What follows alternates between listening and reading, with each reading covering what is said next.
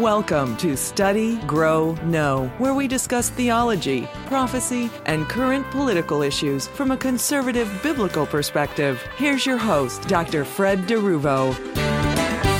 Hi, and thanks for joining me. This is Dr. Fred, another episode of Study, Grow, Know. You know, I've written a number of articles on the growing lack of discernment that's, I guess, occurring worldwide and not just within Christendom, but certainly there as well. And this has actually been with us for quite some time in modern life, but it seemed to become exceptional uh, and exceptionally pronounced during CV, COVID. People seemed to literally put their critical thinking, if they had it, on the back burner while they obeyed in lockstep what the government told us was best for us, in spite of the fact that we now know without question that much of what we were told were absolute lies. What makes the difference between someone who was able to see the problem then and those who couldn't and still can't? Well, anyway, the difficulty of a lack of discernment has been made worse by several things. And I'm not talking about biblical aspects of the current state of discernment or lack thereof, you know, God sending a strong delusion. I'm not necessarily referring to that. If I can narrow it down to one thing in particular that I think has caused people to set critical thinking aside, it would be technology, digital technology. Society has come to depend on it, live for it. Gone are the days when people went outside and enjoyed life and just, you know, did what they could to be part of life. Those days seem to be gone, even if they just went outside with another friend or just with their dog. Today, people are constantly connected to their phones. Their life includes that digital world, and without it, many seem lost, unable to really live life. So we have this picture of people walking around or sitting at the dinner table bent over their phones, and that's a real issue. People have stopped talking to one another in real time, preferring instead to embrace the digital realm where it is nearly impossible to know what it is true and what is false. Digital technology has literally handicapped the world. And here's a case in point. This morning, my wife went to see a heart specialist because she has dealt with, in the past, a condition known as Wolff Parkinson White, where specific nerves in the heart will set the heart beating quite rapidly. Now, if unchecked and left alone, it could cause major problems with the heart, including, but not limited to, a heart attack and death. So, roughly 20 years ago, she had what they call an ablation completed that literally burned the specific nerve or nerves that caused the problem. She's been fine since. However, just recently, things started to go slightly haywire again because nerves do regenerate over time. And they they think that may be what's happening, so they're going to do more tests. Well, anyway, she went to her appointment this morning expecting to see the heart specialist dealing with the electrical aspects of the heart, not the plumbing. And when she arrived, she was told that their computer system was down since Tuesday and they would have to reschedule. Well, I noticed that her copay went through our bank, even though she did not actually get to have her appointment. I called and talked to someone who said they would void the charge. And the person also explained that the part of the system that was that was uh, was not doing its part was the part that notified specific doctors that they had an appointment at one of the branches with a patient. If they're not notified, they will simply remain at the hospital and not go to the office.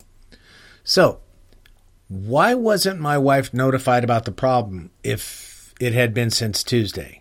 Why did she have to drive all the way into the office to learn that they couldn't see her. Why was her copay charged? More importantly, why, for heaven's sakes, was the staff at the office not able to pick up a phone and actually dial the hospital where the doctor would be, page him, and alert him to my wife's appointment? Do you see the problem? I'm sure you do. In the race toward what they call efficiency, safety, convenience, whatever, technology has displaced common sense and discernment. It is going the way of the dinosaur because we as a society have become severely dependent on digital technology. It does our thinking for us, and when there's a glitch, we cannot think beyond the glitch. It's like someone who was born and raised with dishwashers in the home, and when the dishwasher dies, they go, Well, what do I do now? Not realizing that you just wash the dishes manually because that's the way I was raised and probably the way you were raised. Now, that's a real simplistic example, but I think it works. This is merely one of the problems facing global society now. It's a fairly large problem, though, one that most people don't even see. The net has been cast and it is being drawn up around us, and most people are oblivious to it because they're mollified with the idea that things are easier, safer, and more convenient today because of technology. So that is simply not true. But it is how the power elite have set their trap, and that will be used to enslave all humanity. And by the time we arrive to Revelation 13, where there's the mark of the beast, no one can buy or sell, it's going to be too late to do anything about it. We are getting closer and closer. Just read that Michigan is considering forcing people to use a GPS tracker in their cars and depending on mileage used, a tax will be assessed. Drive more miles, pay more tax. Utah and other states are also considering. Why? Well, climate change. As I've stated, the next pandemic, quote unquote, will be connected to the climate change hoax, most likely. Be ready for the climate change lockdowns, will you? Be on the alert. But lack of discernment continues in the realm of Christendom as well. More and more Christian leaders seem to be very questionable regarding their integrity. Here's just two people. Before anyone says, oh, we're all just human, we're all sinners, well, okay, that's fine, and that's maybe true, but let's not use it as an excuse. Let's consider what these people say and do. I'm not interested in judging them personally or their hearts. That's up to God. However, I believe I have every biblical reason in the world to shine the light of critical judgment on their actions and or words. We are allowed to do that and we should do that. But in today's touchy-feely world, that's not necessarily allowed or encouraged. James Merritt is senior pastor of a megachurch in Atlanta. In short, his son is gay, though James swears that his son Jonathan is not a practicing homosexual, even though there are some questions that remain unanswered about at least some of his relationships. Okay, be that as it may, James pushed one of his son's sermons on what used to be Twitter, now is simply called X. He came under fire for that. In fact, another minister at Merritt's own church questioned him about it and that turned ugly real fast. Allegedly, Merritt put his forehead onto the forehead of the other minister, yelled at him repeatedly while jamming his index finger consistently, continually into that man's chest. That day, that pastor and another at the church both quit. The one pastor went to the doctor and there were visible marks on his chest.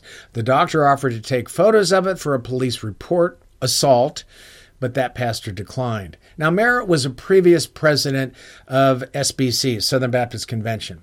And the more I read about some of these leaders in the SBC, the less I like the SBC. They don't know how to clean their own house because they're too concerned about being woke. And it's sickening, really. Merritt continues as senior pastor with barely a blip on the radar for past issues. And those issues, by the way, include alleged racial insults and I guess off color jokes. You can read about it through the articles that I've got listed in the uh, transcript.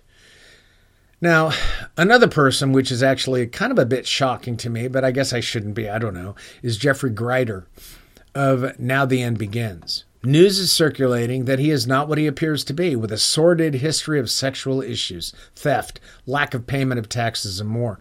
There appears to be so much there, according to records and reports, that it's a wonder it's remained hidden for this long, and I've got links to that stuff too.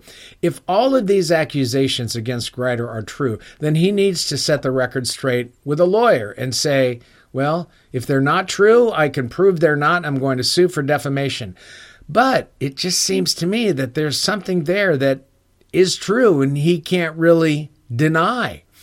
There's so much there that's actually documented, including police records. It's impossible to ignore it. Certainly, we can and should pray for these people, but the reality is that it seems like there are way too many charlatans in pulpits today. Grieder's organization is not a 501c3 official nonprofit. So when you give to him, there's no receipt that you can claim on your taxes. He says he doesn't play that shell game, you know, the 501c3, but the IRS says he owes over $250,000 in back taxes, and they've placed a lien against his businesses. Now, all of these things, the lack of discernment, the problems with a growing number of Christian leaders, etc., all provide telltale clues that God's word is coming to fruition because this is what God's word projects and prophesies for the last of the last days, which I believe we're in. People today, both inside and outside the church, are far more concerned with racial reconciliation, embracing homosexuals, lesbians, and transgenders, and doing whatever they can to impoverish their congregations by not actually preaching God's word, but preaching around it, using a scripture here or there as a springboard into brainwashing attendees rather than building them up, edifying them. Society is facing constant threats. If it's not a health pandemic, it's an entire island burning up. If it's not that, it's the growing threat of nuclear war. If it's not that, it's weird weather and an economy that appears to be moving quickly toward collapse. I'm talking about Americas. I'm talking about globally. Is climate change the next pandemic that the world will have to suffer through to get us to their endpoint? Seems so. And even though we, the people, are far greater in number than the power elite who seem to be behind all of this, can we really overpower them? They have the digital technology. They control the banks. They control so much throughout the world that makes it, I mean, it makes it extremely difficult to come together as a large group to throw off their chains. Instead, we are on the receiving end of whatever they throw at us in their attempts to corral all people into manageable groups of cattle to be branded, controlled, and even destroyed at their whim. This is where we are in society, and it's only going to worsen. I think I'm rapidly coming to the conclusion that there is no way society will survive what is being foisted upon it. It, it can't happen unless, of course, God intervenes, unless, of course, this is not the time and God will stall things until the time is there. But if things continue to progress as they are, society as it is is not going to it's not going to survive this. It's not going to happen.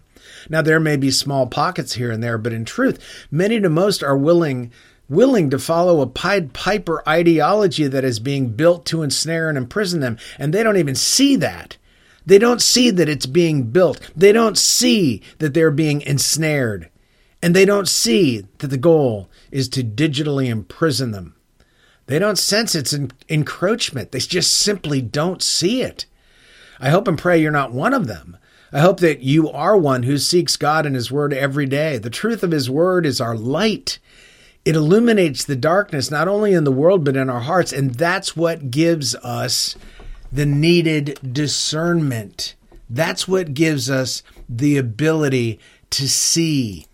We must persevere in seeking Him. It's not a once and done thing. It is an ongoing relationship that our pursuit will help it to grow so that we can know God more and live in a way that brings glory to Him. And with that, I will add, comes greater discernment. None of us are perfect, but what should separate the Christian from the world is that we should have the ability to understand that we are not perfect, and in knowing that, throw ourselves more on His grace every single day. I'd like to thank you for joining me today, and until we meet again, I pray that God will open your eyes to show you how blessed you are in Him. You've been listening to Study, Grow, Know with Dr. Fred DeRuvo. Please join us each week for new broadcasts that deal with theology, prophecy, and political issues from a biblical conservative perspective.